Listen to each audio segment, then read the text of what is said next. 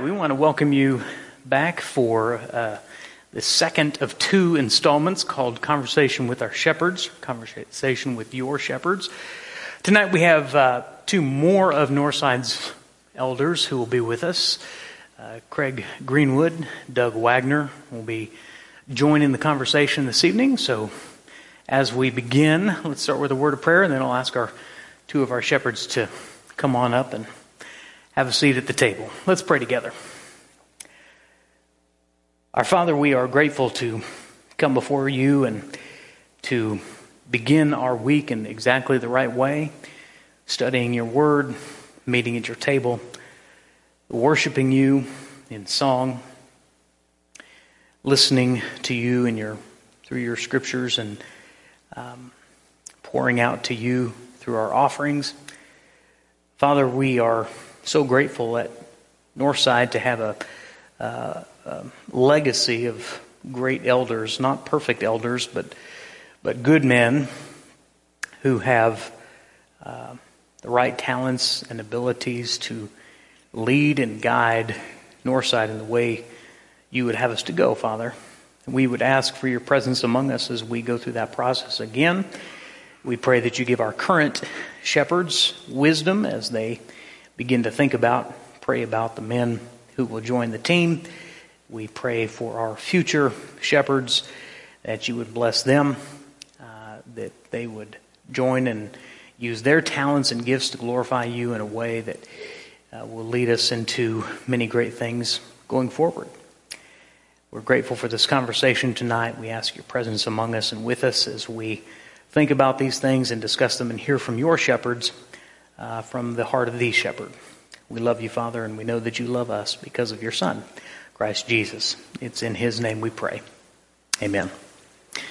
All right, Craig and Doug, if you guys will come on up.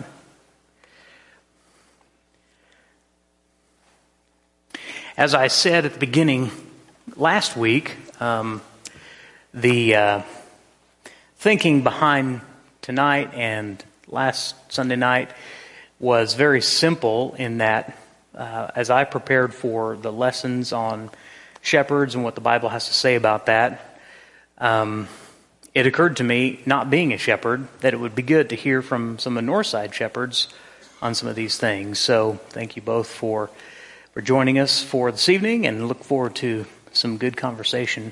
Uh, by way of introduction, I'm sure uh, many of our Northside family know you, but I'll just go ahead and ask. I don't know who, who drew the short straw. Whoever wants to go first. I guess that's Doug, by virtue of not it. um, just it, introduce us. Tell us a little about yourself, your family, how long you've been at Northside, how long you've been an elder. Um, give us some introduction of yourself. My name is Doug Wagner. Karen and I married in uh, 43 years ago. We just made our 43rd anniversary.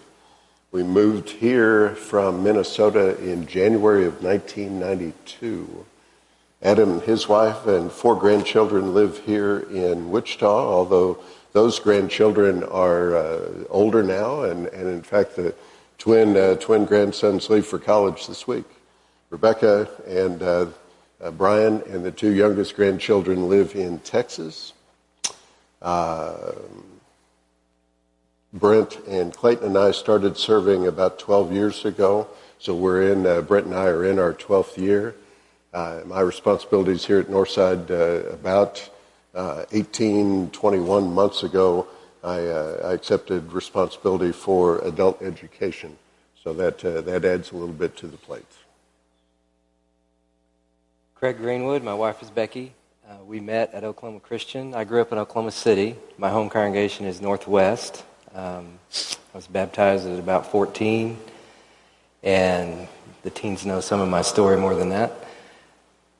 We met at OC not because we were at OC, we met because we went to on a campaign to Germany and Switzerland, and we ended up in the same little group of 11 students. And I met a girl from Emporia, Kansas, named Becky Zernstein, and that began a friendship.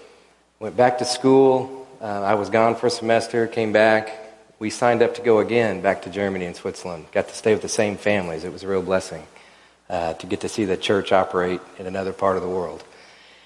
we came back from that, so after being friends for almost two years, we started dating. And when we graduated, she came up here to Wichita to start on her master's degree in speech and language pathology. And I was chasing her to go to church with her on Wednesday nights and on Sundays. After about a month, I thought, this is nuts. My dad was born here. Mom and dad were raised in McPherson, an hour north. So I moved up here, found a job, and I'm still working at the same place, still married to the same lady. We just celebrated 37 years. And uh, we placed membership at the old building as singles in December of 85, and we were married in August of, of 86. So we, one of the things we've done at Northside is we chose a lot of things that we could do together. So we, one of the first, the first meeting I had with the elders back at the old building was to tell them I had an idea for a picture board that would be better than Olan Mills, where they'd come take pictures and want to sell pictures to the families and then come back and and a year later, roughly, you would get this free directory that's out of date. I said, we can do better than that. So we, for 15 years, we helped with picture board and a picture directory everybody had at home so they could put a name with a face, and that was our goal. We also worked together with Family Camp for many years. Um, then five years I was uh, deacon of education of children's education and adults. And uh, Becky works in the office and has for almost 20 years. She's the database administrator. So if you have a realm question, she's the one that can answer it. Um, we have two kids. Caleb uh, is in Wichita area with four kids, from seven to the twins are two. Becca has a nine-month-old boy in Edmond, Oklahoma. We just saw him yesterday. And uh, what have I missed? Uh, did you say how many years you've been a shepherd? Almost four years. Okay.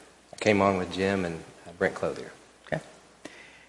All right. Well, quite a history. I noticed in there what was interesting to me is both of you have been had been part of leading ministries prior to coming on as shepherds, but yours is interesting in that you one helped with an established ministry like family camp, and you were you followed James on that, right? James Wilson passed it off to me. And then, um, but you also brought something too. I had no idea about the picture board. Uh, that's, we, that's, Lewis Tandy was trying to do one, and he couldn't keep up with it with everything he was doing. Yeah. And so we like we can do this, and you don't have to do the Olan Mills thing. We can do better than that. So yeah, that's that neat. Okay, well, very good. Um, so I asked uh, two guys last week about this uh, very practical question. Um, can you share with us some of the things that you do as a shepherd? I think people are familiar with you in the church context, but what does shepherding look like on a practical, you know, seven days a week level for, for each of you? What have you learned about what do you do as shepherds? Well, we're available. Our door's open. Uh, we we have our structured meetings twice a month um, that run a couple of the three or four hours, depending on what's going on. But there's other things that happen. Sometimes we have uh, phone calls during the week if needed, or a Zoom call uh, as needed. And fortunately, that's not very often. Um, of course, there's visits that are always available to do, whether it be hospital related or something else. And uh, we try to do those at least in pairs. That doesn't always work, but if it's depending on the, the nature of it, we will definitely make that happen if, if uh, that's the best way to go. And then at times we want to all like here at the building, if we're all or all of us that are here can be together to pray with somebody for a special request. So those things just run and roll, you know, weekly or through the week, depending on what's happening with the family. So. Big change happened for uh, for me when I retired uh, three or four years ago. Uh, when when you're working full time and you're dedicated to to your employer, uh, my work days were, were pretty long. You know, seven to uh, seven to six on a weekday was was not unusual with my commute. Um, those days are over, thankfully. So so I have more time to uh, to be able to serve. When the phone rings, uh, you never know just exactly what might happen. So I have an example of that for you. Just just the other day, it, it's one of the one of the best examples recently in my experience of what makes Northside Northside. Now, Karen and I were at Sam's Club on a Saturday, which is not where a retired guy ought to be. I think it's in the handbook at Sam's. Don't come if you're retired on Saturday.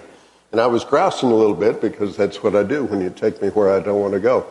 And the, uh, and the phone rang, and I could see that it was John Sandlin. And I thought, oh, this is good. This is good. So I tapped Karen on the shoulder and I said, I need to take this.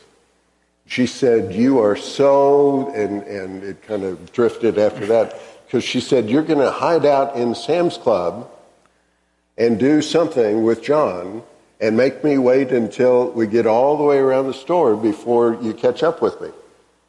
Sometimes God is good. and that's, that's not the good part for Northside.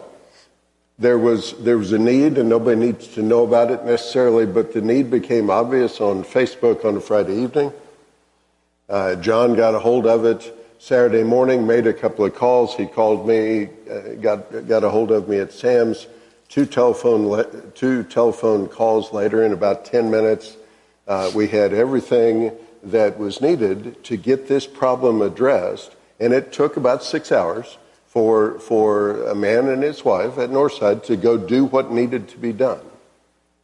But it, it wasn't a committee and it wasn't a designated action.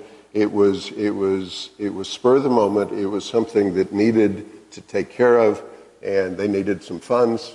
Uh, that, was, that was my only involvement. Um, Sundays, Sundays are a big day.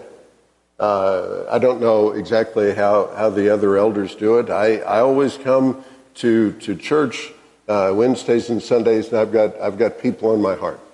And uh, if I ever pass you in the foyer without saying anything, it's because it's your lucky day and you're not on my list. But if I'm looking for somebody and I can catch them, then, then I, I've become aware of something, a, a prayer request or, or uh, a moment to encourage or a moment to pray. Uh, Sundays, Sundays and Wednesdays are, are, pretty busy. For those of us that are retired, uh, we need to look a little harder to find specific points of contact.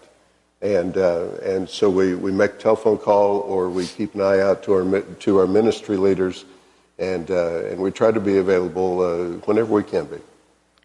So, can you speak to that? Man, I, will direct it to you, Doug, since you brought it up, but both of you can jump in on it. And that, how, how does uh, becoming a shepherd change what Sundays and Wednesdays look like for you in terms of just, you know, changing it up from worship to uh, after, you know, between classes, uh, you're, you're, the shepherd's heart is with the, the, the, sheep. They serve because they love the Lord, they love his people.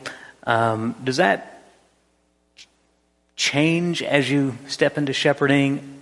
And if it does, how do you how do you make it where you you're still men and you you need to worship like everybody else and you need to to be fed? How do you balance those things as a shepherd? For uh, for myself, I, I try to dedicate myself to to worship, but but but the gears are always turning. Um, the and I had something I was going to say and it's gone. Um, Craig, you want to? We want to. Well, it's not all the way gone. It'll come back. The, the um, uh, opportunities to to uh, to share with somebody at Northside, uh, and some of you are pretty easy to read in the foyer, and some of you are not. Um, uh, if if I start a conversation and I intended it to be just a friendly touch, just a friendly encouragement. And, and if you bless me with an opportunity to get a little deeper, that's a good thing. One of, one of, the, one of the shortcomings uh, for myself is that, is that uh, I don't know near as much as you think I know about what's going on. And, and if, if we don't know what you need, it's not reasonable for you to assume that you're going to get it. Uh, ever so often, we'll hear somebody that a Northsider that that had uh, that had surgery, spent some time in rehab, spent some time in the hospital. Maybe he or she was gone for the house for two or three weeks. We never knew about it. It didn't make the prayer chain, and and we feel terrible that we weren't able to serve or be any sort of blessing and frankly, some of that is on you. Uh, we, we try, we've got the prayer chain, we've got a number of ministry leaders that, that they're, they're reaching out through the, through, uh, through the congregation at all sorts of points.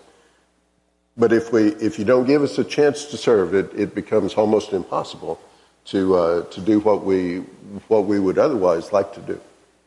Craig, any, any additions to that, or what's been your experience? From your message this morning, you mentioned about the one sheep versus the flock. And I find myself before service scanning, scanning the room just to see faces I recognize and things that might trigger to have conversations. And then there's special opportunities, like for years, Brian and Kathy Middleton went to teen camp, and Becky and I have been blessed to go, I think, three years in a row now. So we were there last week, and especially for the teens, some that are down here and back there, uh, getting a chance to rub elbows with them and get to know them better and mentor to them is, is a blessing.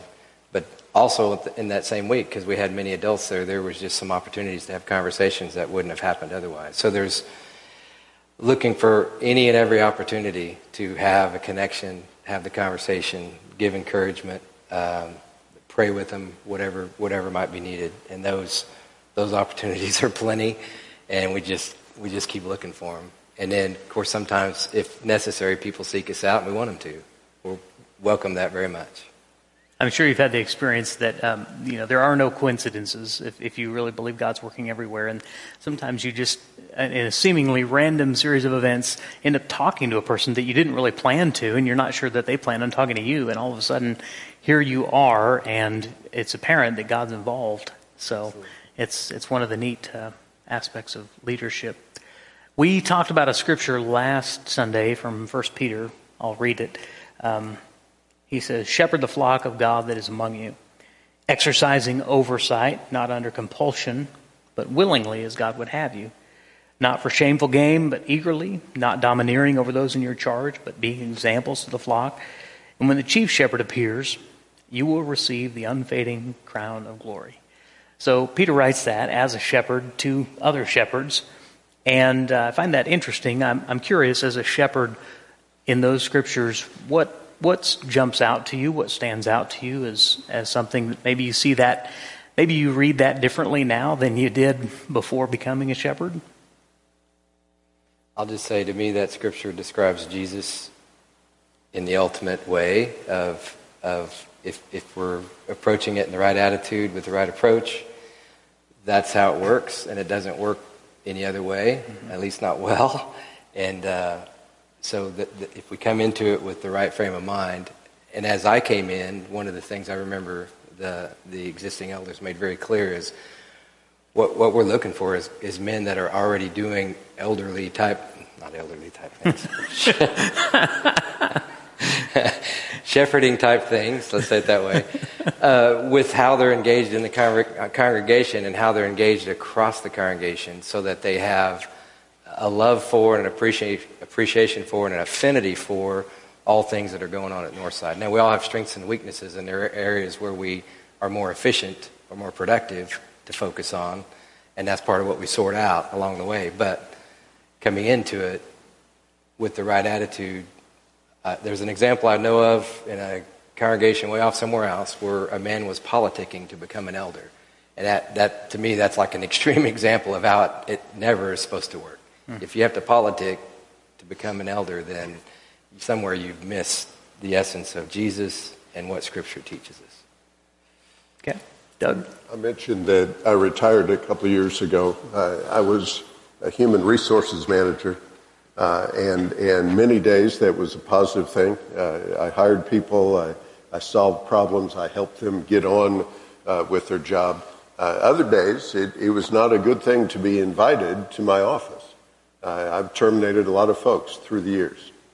Um, by, by force of my career choice, by force of uh, personality and style and such, um, those, uh, some of the things that, I, that did me well in my career uh, were no longer uh, called for uh, as a servant leader at Northside. so when, when Peter said, um, uh, willingly as God would have you, that phrase jumps out at me because, uh, because I need to be reminded that uh, perhaps my first reaction to a situation is not the one that God would have me have. Um, that's a, a, personal failing of mine. Uh, domineering is a red flag word, but uh, the way I made my living, uh, decisive was was valued. Uh, the president would hear of a situation, he would call me in and say, "Look, here's here's what I know. Go fix the rest of it. Go find out about the rest of it, and make it good. Make it happen. Uh, let me know. Let me know what you did." Um, perhaps there are times when when that level of uh, decisiveness is called for, but generally speaking, uh, for myself, I need to overcome some of my uh, personality, some of my um, uh, the things that worked for me in a career. And uh, a servant leader is different than a business HR manager, uh, to my experience. Yeah, that's a good point. I think all all of the guys who serve, however they serve, they bring to the table certain certain gifts and abilities, certain things they're good at in their business or wherever they work. And uh, sometimes those things are useful, and sometimes God says, I, I have something different in mind here than your natural skill set. Um, so we talked about this morning that shepherds are examples to the flock. Hebrews 13, the writer says quite clearly, imitate their faith. And so I'm curious for the two of you, who were um, the good examples for you as shepherds, and and elaborate on on how they were a good example. Sure. The uh, Northside's been blessed with with uh, a lot of good men through the years. Uh, I'd hate to leave anybody off the list, but uh, specifically uh, for Karen and I, uh, Justin and Cindy Abraham, when when we were asked if if we would consider serving, we took we took two or three weeks in in prayer they came over to the house at least once to give us the real scoop, and uh, and they they were not trying to talk us out of it by any means, but they specifically wanted to to make sure that we understood the uh, the uh, investment, uh, the cost for for our family and our marriage to to some degree.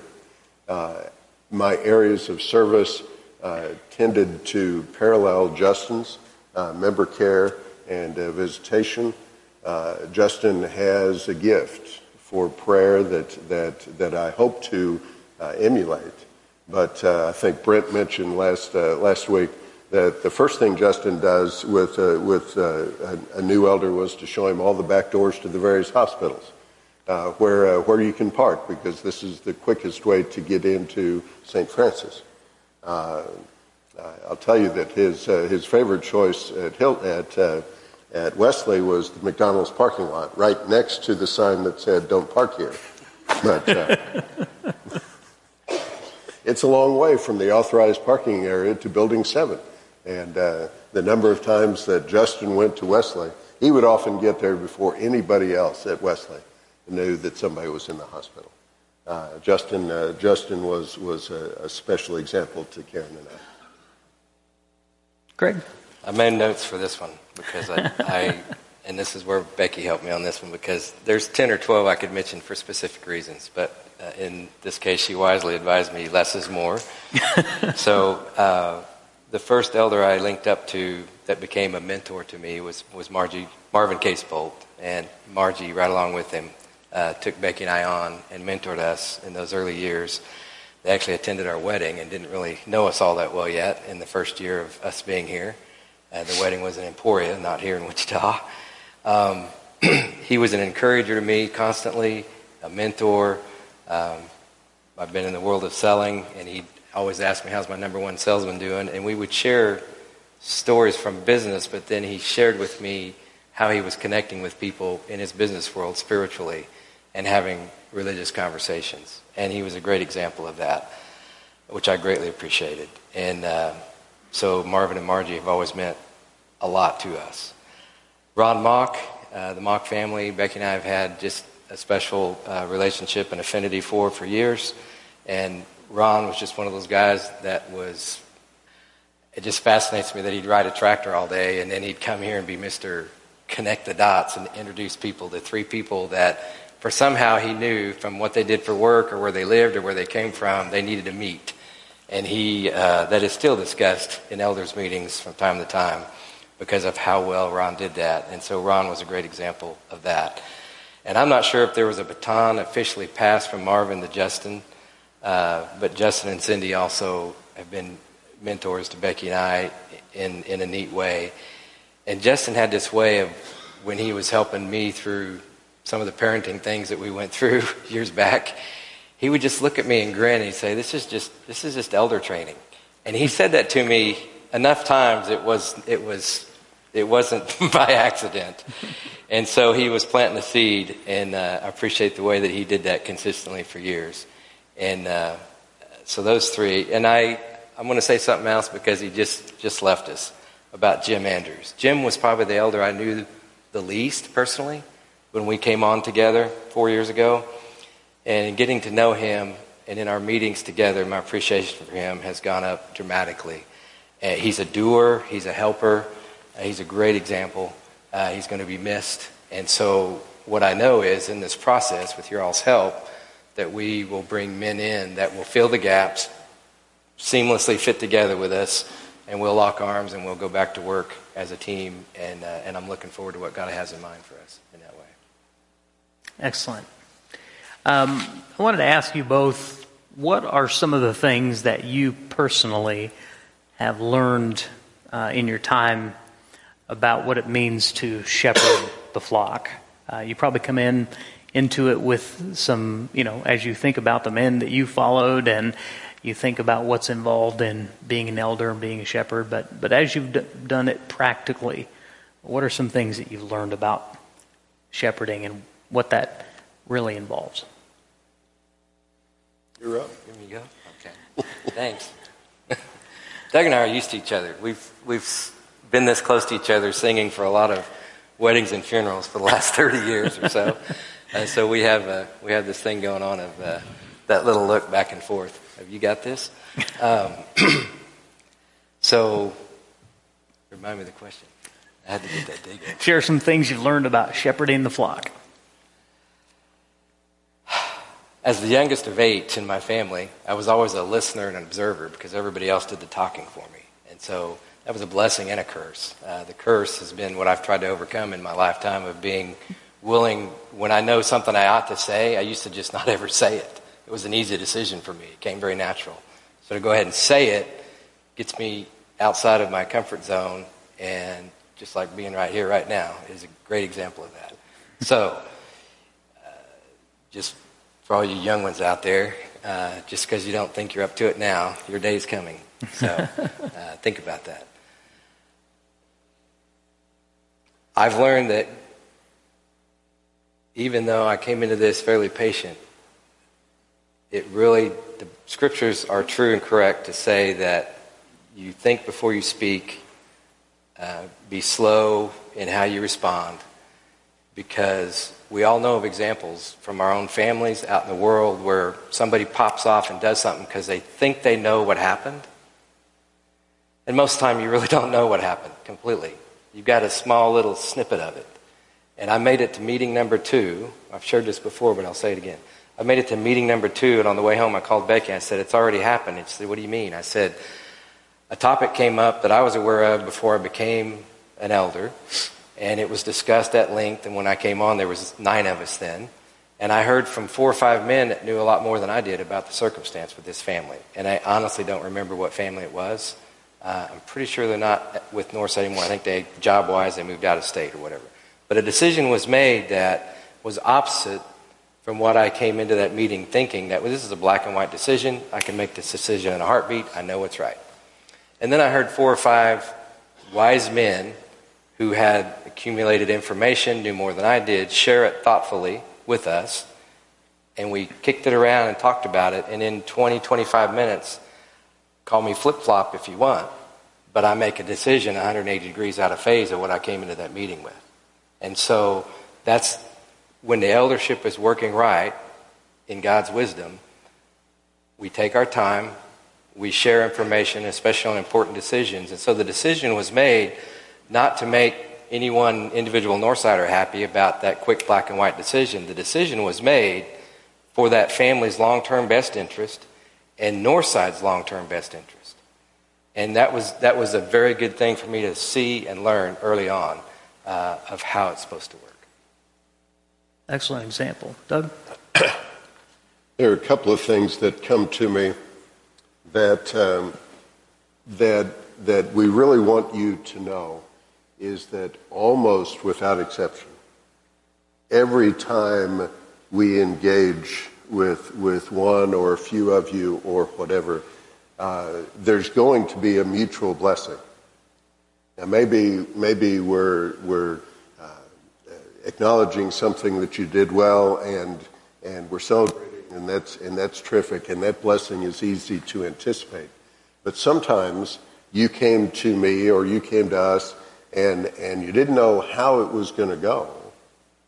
And and the blessing may not be obvious right then, but but in a in a couple hours or a couple of days or a couple of weeks, the fact that uh, two brothers in Christ or brother and sister in Christ gathered on a topic, we chewed on it, we prayed about it, we came to resolution, and uh, it's not that we're pouring out of ourselves to you individually and nothing comes back uh, being a shepherd is, is filled with blessings, even when, even when we're faced with a circumstance that, that's a little bit out of, out of not what we expected, uh, not, uh, not our comfort zone. Uh, the second thing is that uh, serving is, is very humbling. The simple fact is uh, that, that someone in this room, someone in the Northside family, will face a circumstance and they'll bring it to us, one or two of us or all six of us, and it'll be more than what we are capable of dealing with at that point in time. I don't want that to be a concern to you. You've brought it to us, that's the right thing to do. But know this, that even if we are not up to the task, and we repeat this to ourselves almost every meeting, uh, we serve a God who is powerful enough to bring this to resolution. He's working it all out. We want to be part of that solution. So, so if you catch me and I give you that look that says, I don't have a clue, I'll try to, I'll try to take that off my face and give you a little comfort. But at the moment, the, the answer is not necessarily very clear. But we will walk together. And it will come to us uh, that, that God's providence is at work today. And uh, we will be blessed as, as we work through the, the rough patches in our lives. All right, this is another personal perspective question. Um, it varies with each guy. So I want you to talk about the hardest part of shepherding and also the greatest joy. How I'd like to do that is let's start with the hardest part. Both of you answer that, and then share your greatest joy, uh, joys in shepherding. So, this is my turn. When uh, when I consider that that souls are in the balance, then then losing a battle is is terribly hard. The the war is over. The war has been determined, but Satan will continue to fight each and every battle that he can get you to fall for, that he can get me to fall for. And, and when it's a contest, and the Bible talks about that contest, uh, uh, there, there will be temporary defeats uh, at Northside individually. And, and when, uh, when I'm walking with you and, and, and we can't come to grips with it, when, uh, when, when Satan wins one of the rounds, that, that is uh, terribly, terribly hard. Um, the other thing, and, and really this uh, kind of has to do with this is a low grade issue compared to what I just said. Um, there is sometimes a sense of isolation that I wish didn't exist. Uh, Karen and I feel it. Uh, I think I think all of the elders and our wives feel it. Um, some of that is, is, uh, is a good thing, perhaps. Uh, some of it's silly because you're talking about something and I walk up and you stop talking Be, because, because you don't think an elder should participate in that conversation.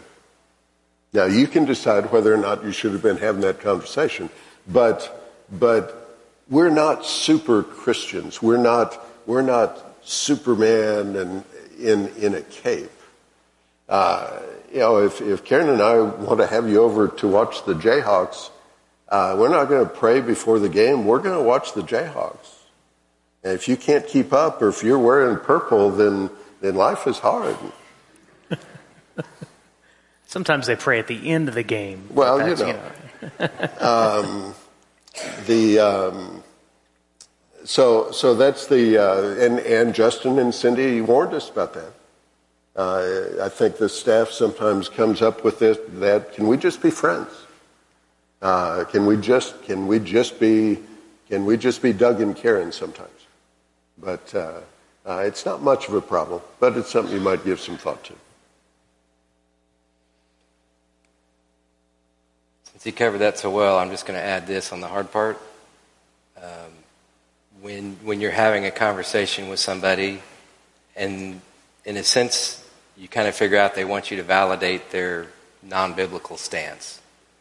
And that's a hard thing because you you we want to come at it from God's truth and use His measuring stick, and so tied to that is is perhaps unwilling ears to listen. Not that I or Doug or any of us have all the answers, but in terms of guiding and shepherding, uh, to have willing ears to listen. And and so the converse of that is on the joyful side is when we get a chance to visibly see spiritual growth in someone because they're just they're engaged, they're active, and they're growing and they're learning, and we see them growing.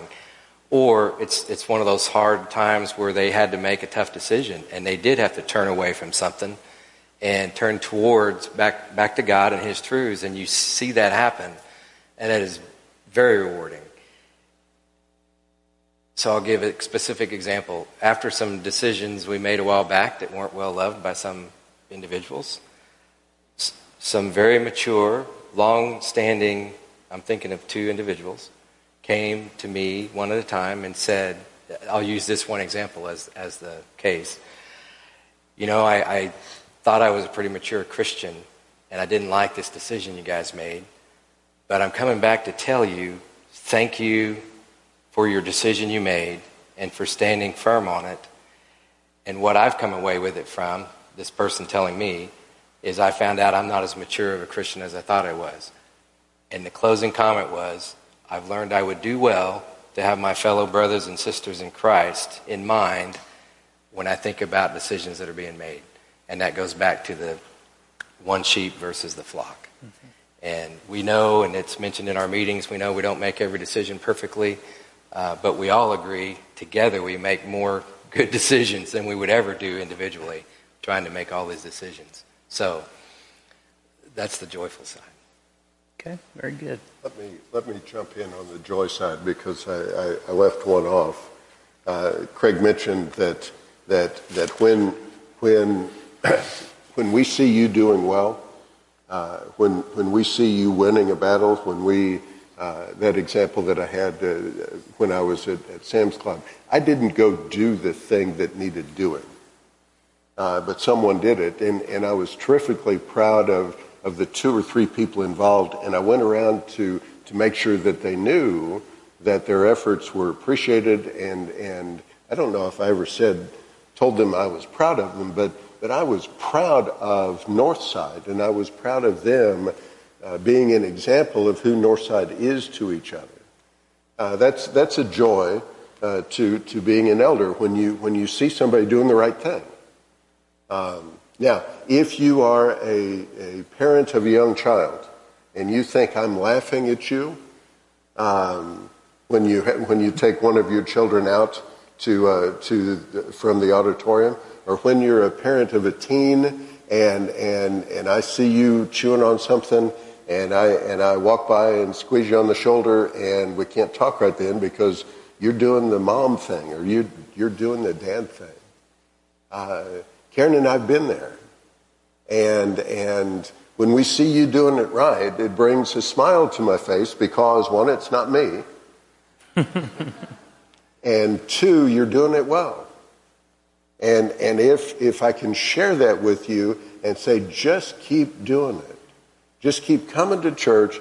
Take your, take your child out, swat him on the bottom. Did I just say that on live TV? We're going to get canceled on YouTube now. And bring him, and bring him back into the auditorium because that's what Christ followers have been doing for a long time. That's what brings joy uh, to my heart is, is when we see when we see Northsiders doing what what what uh, what Christ followers have been doing for a long time. That uh, that makes a hard job worthwhile. So this is a a little bit of a kind of a echo off that a little bit a perspective question. How has your perspective of shepherding changed over time? You have a perspective one way uh, before you become a shepherd, before you're asked to serve as an elder, and then you have a different perspective while doing it. And some of those things have already been addressed, but can you give me some insight into how, you, how that perspective has shifted in you over time? I've, uh, I've uh, become more patient. or at least I have become less impatient. Um, like many of you, I used to be amazed at how long it took the elders to decide much of anything. Um, now I understand uh, why it takes us a little bit of time, and and we could do better, and and we continually work on each other to to not lose that two weeks or not lose that two months uh, to get to get you an answer that you've asked for, but but in our conversation, in the experiences that we bring to the table, uh, we're, we're going to measure twice, and it may take us a while to get that second measurement before we cut. Um, that's, uh, that's one of them. I, um, I mentioned that in my career, uh, problem solving was the thrust of most of my days. Now, maybe it was a small problem, maybe it was a big problem, but, but that's how my bosses tend to, to evaluate my performance. Had a problem, solved a problem, good.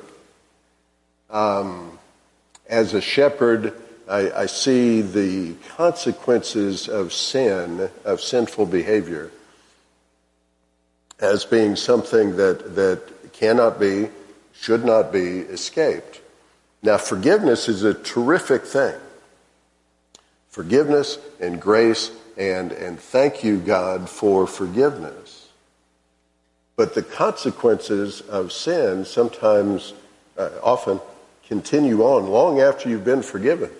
You know, you laid, you laid a rough road, and, and you, would, you would undo it if you could, but you can't. Uh, prevention is a lot better than solution. So, uh, uh, so, so if we come to you and, and, and ask for a private meeting and say, brother, are, are you chewing on this the right way? Because, the, because you go down this way and there's some consequences that, that we would, we would hope you would not have to face. Preventing a problem is a lot better than solving a problem. I don't think I have really anything earth shattering to say on that. Growing up in the church, I, I did, as, at a young age, I always looked up to him as, you know, these are perfect men that do everything right. And I think when I did the elder report, or half of it, after coming in that first six months, I think one of the things I said right up here to the Sunday morning crowd was, I knew all these men well enough to know before I became an elder to know that they're not perfect. I mean, I've sung next to Doug for years, like I said earlier. So we're not perfect, but we do want to walk in the light. And we do love God and we love His truths and we love His Word. And we want to see all of us in unity pursuing the same thing. And so, with that in mind, the, the slow to speak and the slow to process, there's a purpose to that. And, and more often than not, that plays out better than snap decisions and let's just change for change's sake because we want whatever. Um, there's things to weigh in the balance. Sure. All right. Uh, let's see. We talked about um, in the lesson that the Bible talks about these three different terms. One being uh, elder, uh, which is a reflection of maturity, not necessarily age. The the, the uh, term for overseer, uh, which refers to the idea of leadership, stewardship, and then the term for shepherding, which is the idea of uh, pastoral care. So, I'd like you to to give some insight from your experience on why each of those three things are important maturity, leadership, and, and shepherding. If I answered these a week from now, I'd probably do them different, or a week ago different. Uh, but here's what I'll say for now. The, the elder, in terms of, of age and life experience, um, when I think about just the last, I'm 63, in the last 10 or 12 years, the chapters that have unfolded in my life, if I think about having come on board like at 40 or 45, there's a lot of things I wouldn't have wrestled with as deeply and hurt as much to have a better way of connecting with more members of Northside. And so it, it's obvious to me why, why scriptures tell us somebody that's older, more mature, that has lived more chapters of life because you just have more to draw from. So it's kind of what you bring to the table. The, the second one, um, uh, leadership. Leadership. Those are just obvious things of any organization where you've got a group of people coming together. You want to be organized and functional in how you in how you do things.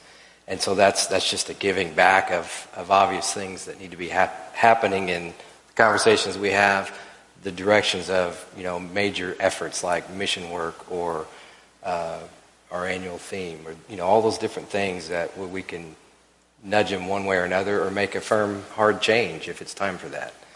Uh, and then where I think our hearts land is on the on the the pastor side of it of just shepherding. Of we we often talk in meetings of we're all painfully aware of not having enough time to do all the things we'd like to do in the way of encouraging, connecting, and all of that. But back to quoting Paul, he, he, he told him he was just a man, and we're just men. And so we're all limited in the time that we have and the things that we can do. But if we work together, the net end result can be much greater than what we might try to do alone. And so that shepherding, and that's one of the things that my takeaway from last week at teen camp, to get to connect with these teens and talk with them and share with them and get them to think about the serious consequential decisions that will set them on a path for, for God to be able to smooth that path out as He promises versus taking the, the rough road that Doug referenced earlier. Doug? I didn't like the question, so I don't like the answer that I wrote. Okay. The, um, the, the only thing that, that I came up with was that, that we don't have different hats that we are, that we are determined to wear in a given situation. Um, uh, Brian or, or Brent last week uh, mentioned that, that maybe, I think it was Brian, that, that he used to lean to this one more and, and now he's be, becoming more comfortable with this one. And, and, and I see that. Um, you know, when, when, when you and I talk and I don't know what it is that you need, uh, I may be anticipating that, that you're asking me a, a leadership question, a stewardship question. Uh, that was the question you gave me, and I, I, I, began to give you that answer, and it's not clicking. I can, I can see that you're not happy with my response. Well, then I realized that I wasn't listening. That, that that it came to me as, as a steward, but, but what you really need is, is the other one. So, so we, we approach each of us uh, different experiences, different uh, uh, gifts, but, but, but we, come, we come to the battle, we come to the exchange uh, loaded up for whatever it is we think best. If you give us a chance, you may have to say it twice, may have to say it three times and eventually just, just stay with us until we get it right. Uh, we'll, we'll do our best to, uh, uh, to do for you at the time what you need. Uh, Uh, it may change in the course of a conversation or in the course of uh, working together in a given uh, in a given situation. The question on on how members can best help make our work a joy. Uh, I think Can I, it's been. can I jump in for a second? Sure. I'm going to switch up the order because I want to I want to end with that one. Okay. So, um, we had two questions that were submitted between this Sunday and last Sunday. So I thought, and I've shared those with you, so you've kind of had some time to think about it. Um, the first is, how do you discover a new elder's talents or strengths? We, You both can. yeah, one of the things we've done is uh, with Steve Tandy's help, we, we go we go through a test, and we'll do that again. I'm certain uh, where we it's kind of a personality test, so that we see where we land on that scale, and then discuss what that means um, amongst us as we uh, wrestle with decision making, uh, with how we communicate with one another, so that we can do that in the best way with the best understanding. And so that's that's the first thing that came to my mind. Would you add to that? the just the wisdom in Scripture that says not a new believer, and and we extend that to the notion of not a new Northsider.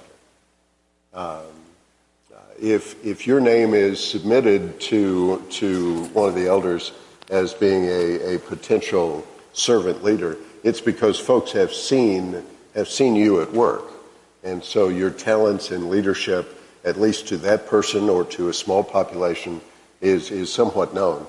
Uh, among the eight or nine of us at one time, the six of us that, that serve currently, uh, we, we feel like we have a, a good handle on, the, on the, the men's names that we're likely to receive. Now, you may surprise us, but, uh, but we, think, uh, we, we think we know uh, the potential elder nominees uh, pretty well. What we don't know, and what, my opinion, what we can't possibly know, is how a new elder will respond to the leadership challenge. Uh, I specifically remember years ago uh, when, when I began to serve, and then I saw it in, uh, in Craig and Jim and Brent.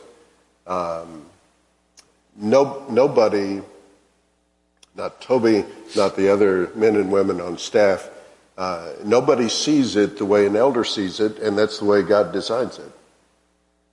So until you sit in that office, you may, you may think that you can anticipate it, but, but you can't. So the first six to 24 months for a new elder is, uh, is bump and grind. Uh, jump in, swim hard. We'll let, we'll let you know, honest, we will, if you're about to do something dumb.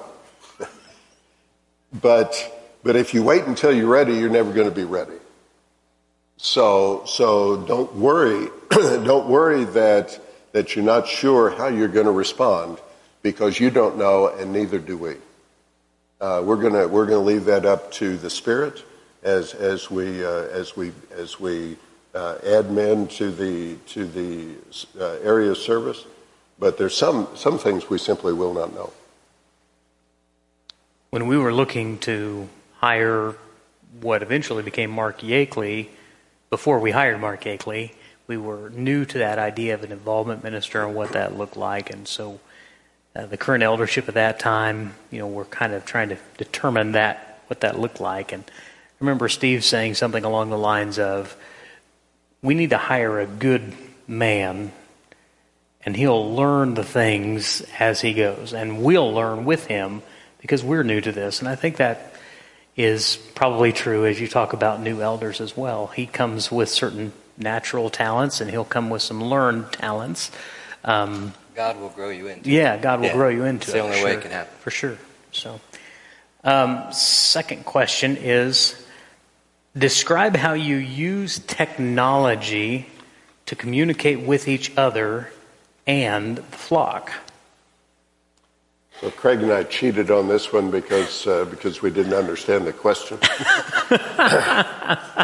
Obviously, uh, God intended for every new incoming elder to be a technology master chief. Um, One, we are painfully aware that, that in, in many ways we don't communicate very well. Uh, one of the blessings uh, of Northside is the, the sheer number of faithful men and women that worship here, and, and, and the fact that it's very difficult to get any single message, let alone a complicated message, to a number of you in a, in a quick way. Uh, read your bulletins would be one idea, old school. Uh, the, the five or six of us that, that write an article uh, when we're feeling stressed that, uh, that we don't know exactly what to say, somebody else says, Don't worry about it, there's only 12 people reading this anyway. so read your bulletins. Uh, we've tried email, we, are trying Realm. Uh, we tried Facebook uh, with some success and with some failure. Um, don't, don't, uh, don't let us off this hook. We, we will we continue to try to communicate better Perhaps one of the best things that we did during COVID, we put it on Jim uh, to, uh, to author a weekly, weekly newsletter. Was it weekly or monthly? And uh, uh, we thought that went pretty well for, for, for uh, our attempt to get some complicated, sensitive things across to a number of our uh, members as quickly as possible. We would like to do better within the eldership that we just started piloting a couple of weeks ago is a, a tool that may lend itself to us because there's, there's things that we communicate, the whole group communicate about that we need to be deciding on and having input on, but then we assign subset topics to tackle with two or three of us, and those we can have those sub conversations separately, and there's there's uh, that, that'll be very helpful. So we're working on that right now. So that's just part of improving the communication uh, challenge. So. Rumor has it that five out of six current elders are iPhone users. Is that right? Who's the rebel? I don't know who. I have no idea. we got one Android guy in there. He'll, he'll come along. He'll grow. Uh, um, okay. Um, all of those, I wanted to end on the scripture we centered on this morning, or the one of the two, um, Hebrews 13, 17. It says, Obey your leaders and submit to them, for they are keeping watch over your souls as those who will have to give an account. Let them do this with joy and not with groaning, for that would be of no advantage to you. So, my question is on behalf of all of us uh, who are not shepherds, uh, how can we make your work a joy. I've got one. Give us a chance to serve you. Uh, don't worry about any prospect that, that, you're, that you're a bother to us, that it's too late, that it's too early. Uh, I'll make a deal with you right now. If you call me enough that you aggravate me, I'll tell you. It, uh, it's not going to happen. It, it, frankly, it is not going to happen. And it is so much harder for us to serve you when we have to make believe that we think we know what's going on. Uh, text, email, call, grab us in the, grab us in the lobby. Um, I, I, I think I speak for all six of us. We look for more opportunities to serve you, to serve. Uh, every time we get together, almost every time we get together, it's a blessing. And, uh, and it's more of an aggravation when you don't talk to us than, uh, than when you do. So, uh, so uh, give us a chance. Give us a chance to, to, to help you, help us walk closer to the Spirit of God. I would just say it's, it's, it's a joy to see the body functioning with all of the parts. With the teens last week, the scripture was emphasized about uh, a senior in the group can't tell a, a, eighth grader in the group, we don't need you, and an eighth grader can't tell a junior, we don't need you. We need all of you, and it, it, that rolls out to all the congregation, obviously. And so when we see things happening and functioning, families being helped and encouraged without us having to orchestrate anything because it's just working, that's magical, and that's brings a lot of joy. So that's and that's often the case. So. For sure. I know you guys have no uh, end of things you could be doing and, and tasks uh, on your to do list. So, a personal thank you from me and from all of us for taking an hour of your Sunday evening just to share in the conversation about your role in shepherding. Uh, thank you for letting us hear from you, hear from your heart uh, about your role and about your part of this Northside family. And we appreciate and look forward to not only continued years of service, but uh, having uh, some new gentlemen come along here very shortly and be part of the team as well, and continue that great legacy. Uh, let's close tonight with a word of prayer, and then you'll all be dismissed. Let's pray. Our Father in heaven, as we every time we come to your word and look at it and read it and meditate on it and apply it in our lives, we are again and again encouraged and strengthened by the power of the Spirit inspired words. As we focus tonight on the roles of, of shepherds in the, the Lord's body, we're grateful for the instructions from your word about the type of men to look for, the qualities to look for, uh, the things to consider as we appoint new shepherds. Lord, we know you will be involved in this process as you have been in times past. The decisions uh, that our leadership has made in the past have led us to where we are today, right now, and that the decisions of these future elders, along with our current elders, uh, will lead us into where you would have us to be as a congregation in the future. Lord, we pray for wisdom in that process. We ask for your Holy Spirit to guide us and the hearts of the people. We pray that you'll bless our current and future elders with wisdom and continue to bless Northside with the unity of the Spirit and the bond of peace which we have enjoyed for uh, nearly all of Northside's existence. Lord, we pray that you will continue to grow us up in your Son, mature us and strengthen us. And as we bring uh, new Christians who are growing themselves, that they will mature until all of us grow into the body that you have so beautifully and purposely designed. Thank you for being present among us today, Lord. Bless our time together and our fellowship uh, that comes along in the next few minutes. We ask that you continue to bless Northside and that we would ever bless you, that we would always revere your name as holy, that we would always seek our very best to follow your word, to listen to its teachings, and to apply them into our lives.